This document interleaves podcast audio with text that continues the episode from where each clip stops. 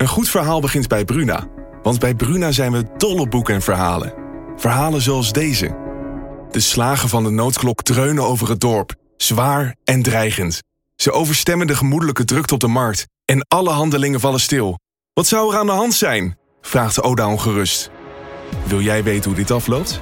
Je leest het in Bloedlijn van Simone van der Vlucht. Nu bij Bruna. Een goed verhaal begint bij Bruna. Want bij Bruna zijn we dol op boeken en verhalen. Verhalen zoals deze. De mist kwam uit de baai opzetten en besloop langzaam het Victoriaanse huis op Blake Street. Drong door de houten kieren naar binnen en bleef in dunne sliert in mijn kamer hangen. Ik lag te rillen onder het dunne dekbed. Wil jij weten hoe dit afloopt? Je leest het in In de mist van Golden Gate Park van Murat Isik. Nu bij Bruna. Deze podcast is mede mogelijk gemaakt door Tuinbeurs Nederland. Tuinbeurs Nederland is al 25 jaar gespecialiseerd in blokhutten, tuinhuizen, overkappingen, veranda's, bestrating, totaalplannen en nog veel meer. Kijk op tuinbeursnederland.nl of bezoek onze overdekte showroom in Emmen. Dus helemaal in Midden-Drenthe beginnen allerlei kleine stroompjes. En die komen uiteindelijk samen tot één grote beek, de Drentse A. En hier ergens uh, ja, voorbij Zuid-Laren, richting Glimmen, de Punt. Daar komen al die beken samen en dan wordt het één grote beek. En die komt dan door de stad heen. Uh, want het hoog en het lage der A in Groningen, dat ken je denk ik wel. Dat is, uh, dat is de benedenloop van de Drentse A. Al het water wat hier door de beek stroomt, komt daar langs. En vroeger liep dat ten noorden van de stad helemaal naar het Wad toe. En bij Pieterburen kwam het in het Wad uit. En, en dat, dat Groningen daar, het A-kwartier zeg maar, bij de A-kerk, dat was eigenlijk een handelskwartier.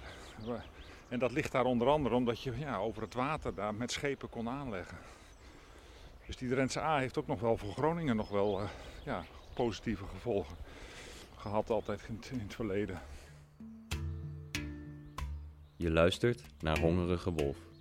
Een podcast van Dagblad van het Noorden, waarin we je elke twee weken bijpraten over één actueel onderwerp. In deze aflevering ontdekken wij het landschap van Noord-Nederland. Een landschap gevormd door wind en water.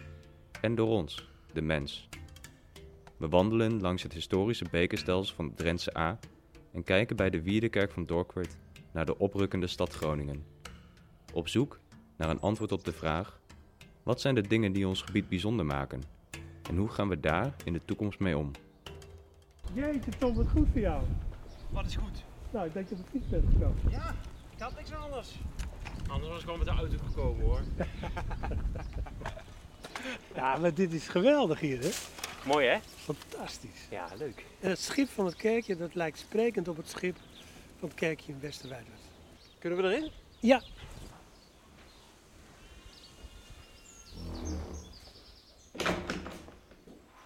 We staan met hoogleraar sociale psychologie Tom Postmes en verslaggever Mannes van der Laan in de kerk van Dorkwert. Het karakteristieke blauwe plafond strekt zich boven ons uit naar het preekgestoelte en de gelakte houten banken weerkaatsen het licht dat door de ramen naar binnen valt. De wind, die buiten op de wierde flink tekeer ging, is hier slechts een zucht. Ja, die kleur blauw die eh, zie ik ook terug in het kerkje, de Mariakerk in Westerwijdwerd. Exact dezelfde kleur. En ook dezelfde vloertegels. Ik heb van origine meer met moderne architectuur. Maar op zich, uh, als je eenmaal in, uh, als je op het platteland woont, dan naast de kerk uit de 13e eeuw, dan krijg je er nog wat meer affiniteit mee dan, uh, dan je lief is. Ik kom dus uit Limburg. Ja. En wij hebben helemaal niet zo'n oude kerken in Limburg. Die staan daar helemaal niet. Dus toen ik hier in Groningen kwam, ik hou namelijk wel heel erg van die hele oude kerken. Ja. Ik was helemaal perplex, joh. Het staat helemaal vol met Romaanse kerken, of Romanesk moet je het geloof ik noemen. Ja, het is echt fantastisch. Ik ben verbeterd door Theo Spek, uh, hoogleraar landschapsgeschiedenis. Die zei dat je tegenwoordig vroeg gotisch uh, moet zeggen. Desalniettemin, ja, ik heb ze wel eens geteld. Volgens mij staan op die gasbel 86 van die dingen. En er is dus een hele mooie anekdote van een meneer van der Nam, die ooit bij een bijeenkomst aan uh, die mensen van Stichting Groningen Oude Kerken uh, vroeg. Uh, zeg, zo'n zo'n 13e eeuwse kerk, wanneer is die eigenlijk afgeschreven? om, om de relatie tot het erfgoed eh, te beschrijven. En dan staan er gewoon, nee, ja, bedoel, eh, wat moet je met al die dingen? Hè? Het zijn er enorm veel. Maar ik vind het werkelijk wat een, uh, wat een, wat een erfgoed. Het is echt kapitaal. Misschien wel de grootste schat op het gebied van erfgoed in Nederland. Ja, voornamelijk 13e-eeuwse kerkjes. Die ook nog eens op wierden staan. Dat maakt het helemaal mooi. En Tom, jij zei, deze wierde die is duidelijk afgegraven. Wat ik zelf heel mooi vind aan het Groninger land, is dat, het gewoon, dat je al die bewegingen nog ziet. Al die ontwikkelingen. Hè? Dus dat je, je, toen ik hier kwam, toen dacht ik ook van, nou ja, aardappelen en plat. En uh, als je dan beter leert kijken naar het landschap, ja, het is gewoon echt prachtig. dus als je naar, de, naar, het, naar het Lauwersmeer rijdt en je gaat dan steeds meer nieuw gebied in. En, en hè, dan, heb je af en toe nog wel zo'n eilandje met een oude kerk erop, bij wijze van spreken. Maar daaromheen is gewoon allemaal modern akkerland. Ik vind dat ook wel iets heel moois hebben. En het afgraven van die wierden, ja, dat is natuurlijk ook een, een, een, een, een, een, eh, een weerspiegeling van de industrialisering van die landbouw. Nou, moet je met zo'n bult, die, die aarde is vruchtbaar, dus dat wordt dan weer opnieuw gebouwd. Ik vind het ook wel weer wat hebben. dus het is ook wel weer een stuk geschiedenis om dat zo te laten zien. Het is een beetje zoals de, uh, hoe heet die man ook alweer, die meubelbouwer, uh, Piet Heine Eek. die maakt van die tafels en dan zie je gewoon de bouten in en dan zie je hoe het gemaakt is. En de hele constructie, die laat hij zien. En dat heb je hier in het Groninger land ook. Dat vind ik wel mooi. Die klei was zo vruchtbaar. Dat was een soort zwart goud. Dus dat was uh, geld waard. In andere delen van het land, zoals in Drenthe, waar de gronden veel armer waren. En dat is ook echt als zwart goud daar naartoe getransporteerd moet je nagaan in een tijdperk zonder vrachtauto's.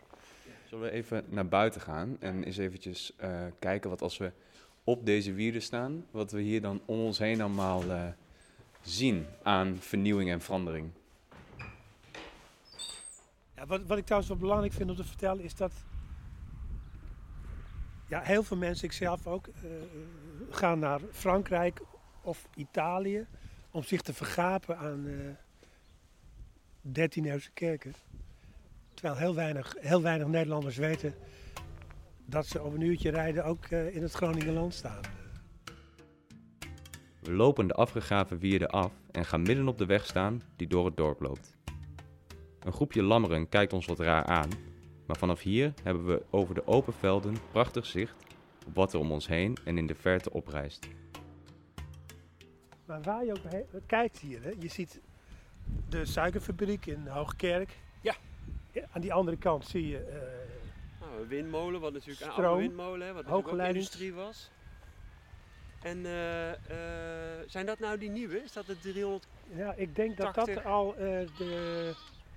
Ja, ik denk dat dat al de eerste, de eerste masten van de KV 380, 380 kV is. 380 kV. Ja. Dat, zijn die, uh, dat is het cadeautje van, uh, van het ministerie van Economische Zaken. En het verhaal daar is dat uh, het ministerie van Economische Zaken dwars door alle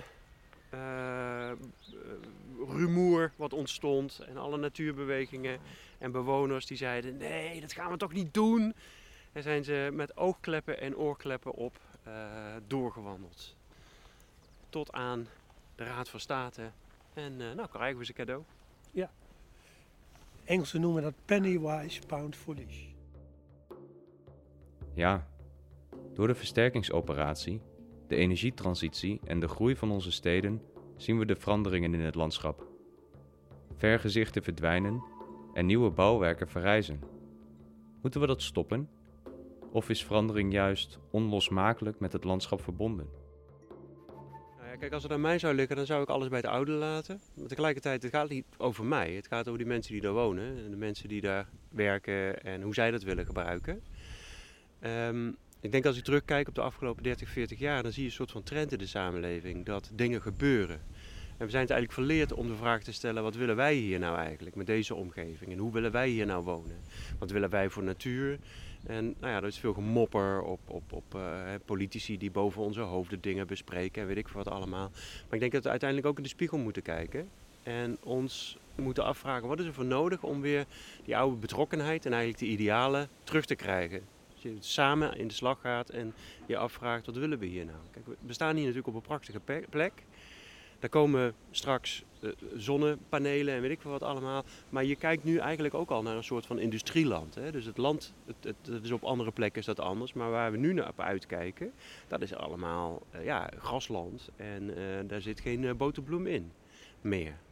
Dus het is al niet meer natuur. Het ziet er wel groen uit, maar een bewustere omgang met die omgeving, dat is denk ik de voorwaarde.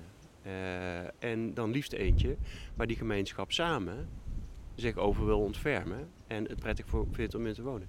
En als dat dan een soort van groot industrielandschap wordt in de toekomst, nou ja, dan blijft het in wezen bij het oude. En ik hoop dat juist door die beweging dat men weer actief gaat nadenken, dat er een vernieuwing in gang komt, waardoor je veel meer uitgebalanceerd en veelzijdig landschap overhoudt. Een veelzijdig landschap. Waar hebben we het dan over? En kun je zoiets maken? Met die vragen ga ik op bezoek bij hoogleraar landschapsgeschiedenis Theo Spek. Ja, vaak is landschap natuurlijk een combinatie van al die dingen. Ik, ik zeg altijd, het is aarde, mens en natuur. Aarde omdat de bodem en de geologie van hoe het ooit ontstaan is hier. Hè. Dit is een ijstijdenlandschap. Dat is één. Eh, de natuur, ja, de planten en de dieren, omdat dat heel belangrijk is voor het vroegere landschap en voor, ook voor het leven van mensen. En de mens is de, ja, de allerbelangrijkste factor in Nederland. Bijna alles wat je hier om je heen ziet is door de mensen ooit een keer ontgonnen en ingericht, en gemaakt en aangelegd. Dus die drie moet je altijd hebben: aarde, mens en natuur. Kijk, er zijn natuurlijk nog steeds wel gebieden in Nederland die gewoon, ja, die zijn ook niet voor niks tot een beschermde natuur gemaakt. En ook nationaal park, zoals hier in de Drentse A, daar is nog heel veel landschap wat nog in balans is. En wat, wat, waar ook hard aan gewerkt wordt om dat in balans te houden. En nieuwe natuur, ja, soms lukt dat heel goed. Er zijn de afgelopen 20, 30 jaar uh, nieuwe moerassen aangelegd, bijvoorbeeld in het Hunzendal, uh, waar uh, heel, heel veel zeldzame vogels nu voorkomen. Maar er zijn ook veel natuurontwikkelingsprojecten waar het veel moeilijker blijkt. Wat eigenlijk mislukkingen zijn. Dat komt allebei voor. Je weet het ook vaak niet van tevoren of, of, of de natuur het echt ja, overneemt zoals de mens dat graag wil. En eigenlijk is natuurontwikkeling, hè, de mens die uh, in de jaren 80, 90 zegt van wij gaan natuur maken, de natuur moet zijn gang weer gaan, is natuurlijk eigenlijk een soort cultuurdaad. Hè. Wij beslissen waar natuur mag komen, hoe dat moet worden geregeld. De waterhuishouding wordt helemaal door het waterschap aangepast. Natuur, jij moet het nu gaan doen. en vervolgens doet die natuur dat vaak helemaal niet. Soms wel. En dan is het ook verrassend. Er zijn hele verrassende, mooie resultaten met natuurontwikkeling bereikt. Maar soms zijn het ook valikante mislukkingen. Dus uh, de natuur laat zich natuurlijk niet helemaal dwingen. Maar wel door allerlei wetenschappelijk onderzoek en door proefondervindelijk van kijken wat werkt, weten we inmiddels best wel veel. Dus je kan wel een klein beetje voorspellen wat de natuur gaat doen. Er zitten wel bepaalde wetmatigheden in, zeg maar. Eh, als je het heel erg nat maakt, dan krijg je natuurlijk planten en dieren die bij die natte omstandigheden horen. Dus je kan daar echt wel een klein beetje mee manipuleren. Maar het is nog steeds, eigenlijk zijn dat dus ook cultuurlandschappen. Want de mens manipuleert de natuur in een bepaalde richting. En daardoor uh, ja, gaat de natuur doen wat de mens wil. Dus ja, hoe natuurlijk is dat? Daar kan je nog over discussiëren. Dankzij Theo leer ik, samen wandelend langs de Drentse A, over het ontstaan van ons landschap. Ons landschap. Want wij zijn niet alleen de bewoners van het land, maar ook de tuinman. En terwijl onze schoenen wegzakken in de modder, we het Zeegse loopje zien liggen en de vogels boven ons fluiten, vraag ik me af of dat wel zo erg is. Want zo te zien doen we dat werk ook wel eens best aardig. Komen we nou in de, in de overstroomde hooilanden. Hier staat het dus over een tijdje helemaal vol met orchideeën. Want dit is, uh, ja, dit is het beekdal. De beek is hier vlak voor. En in de winter stroomt die beek vaak over. En dan krijg je dus kletsnatte kletsnatte voeten, zeg maar. Maar dat is juist goed. Dat is voor de natuur heel goed. Het feit dat het deze winter best wel nat is, dat is eigenlijk heel goed voor de natuur. Dus uh, ik ben er wel blij mee. En het lijkt nog iets meer op het, op het verleden, op het historische landschap, dan, dan in veel andere jaren als het te droog is. Want we hebben in Nederland door diepe ontwatering, voor de landbouw vooral, hebben het landschap wel heel droog gemaakt. En daar hebben we nu ook wel spijt van met die uh, klimaatverandering. Het zal weer natter moeten worden. Hmm.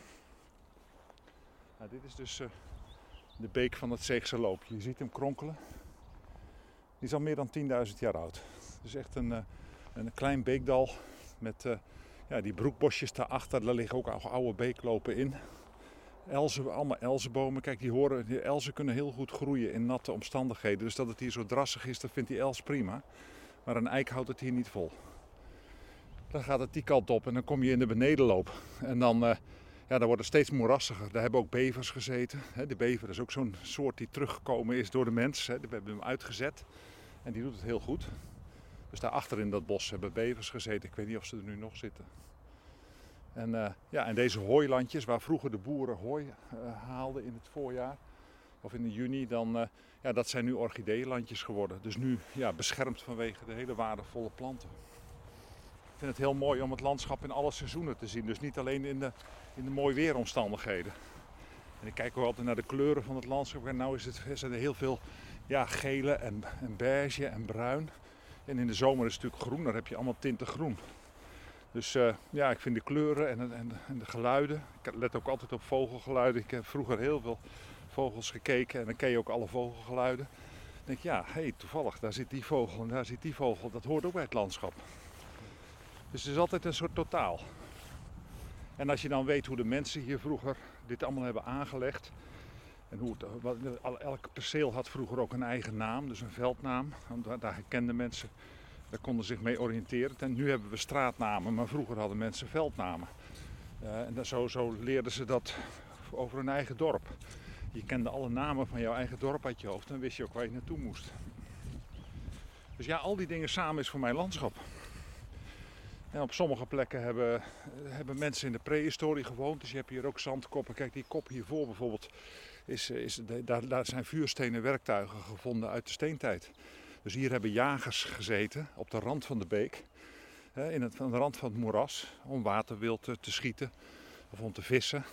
En dan, leg, dan sloegen ze hun tenten op zo'n heuveltje op. Op een droge plek aan de rand van de beek. Dus dan is dat archeologisch. Ja, het is nu een weiland met een kopje erin. Maar eigenlijk is dat archeologisch een hele belangrijke plek. En zo heeft elk landschap honderden dingen. En dat maakt het voor mij zo interessant om al die dingen te combineren. En als je dat van, van heel Nederland en van ook in het buitenland uh, leert zien en leert ontdekken, ja, dan wordt het steeds mooier. Leuk dat je luisterde naar deze aflevering van Hongerige Wolf. Over twee weken zijn we terug. Ben je benieuwd naar wat Mannes nog meer heeft geleerd over de landschappen van Noord-Nederland? Lees dan vanaf zaterdag 27 maart zijn longread op dvrm.nl.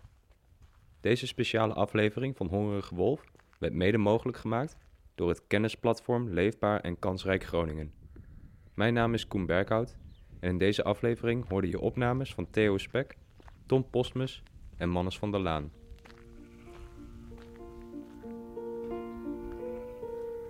Het is de lucht achter Roeroezen, het is het torentje van Spiek. Het is de weg van langs klooster en de Westvolle langs de diek. Het ben de muns, ben de moer, het ben de kerken en de beun. Het is het land waar ik als kind nog niks begreep van Pinozeun.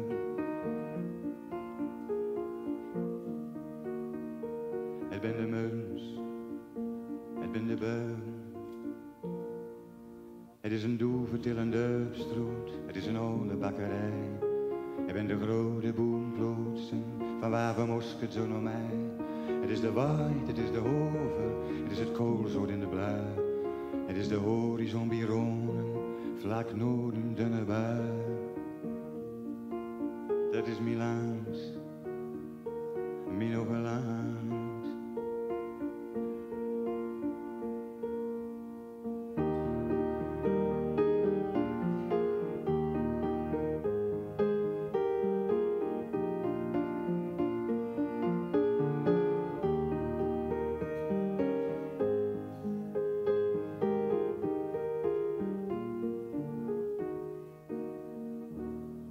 Het is een mooie oom die mij een kouhuis doeknekt in het. Ik heb voor het eerst hem overkeerd en vuil de vonk van die naad. De wilde plan die ik had, komt zeker niks meer van terecht. Totdat de nacht van het hoge land een donker kleid over ons legt.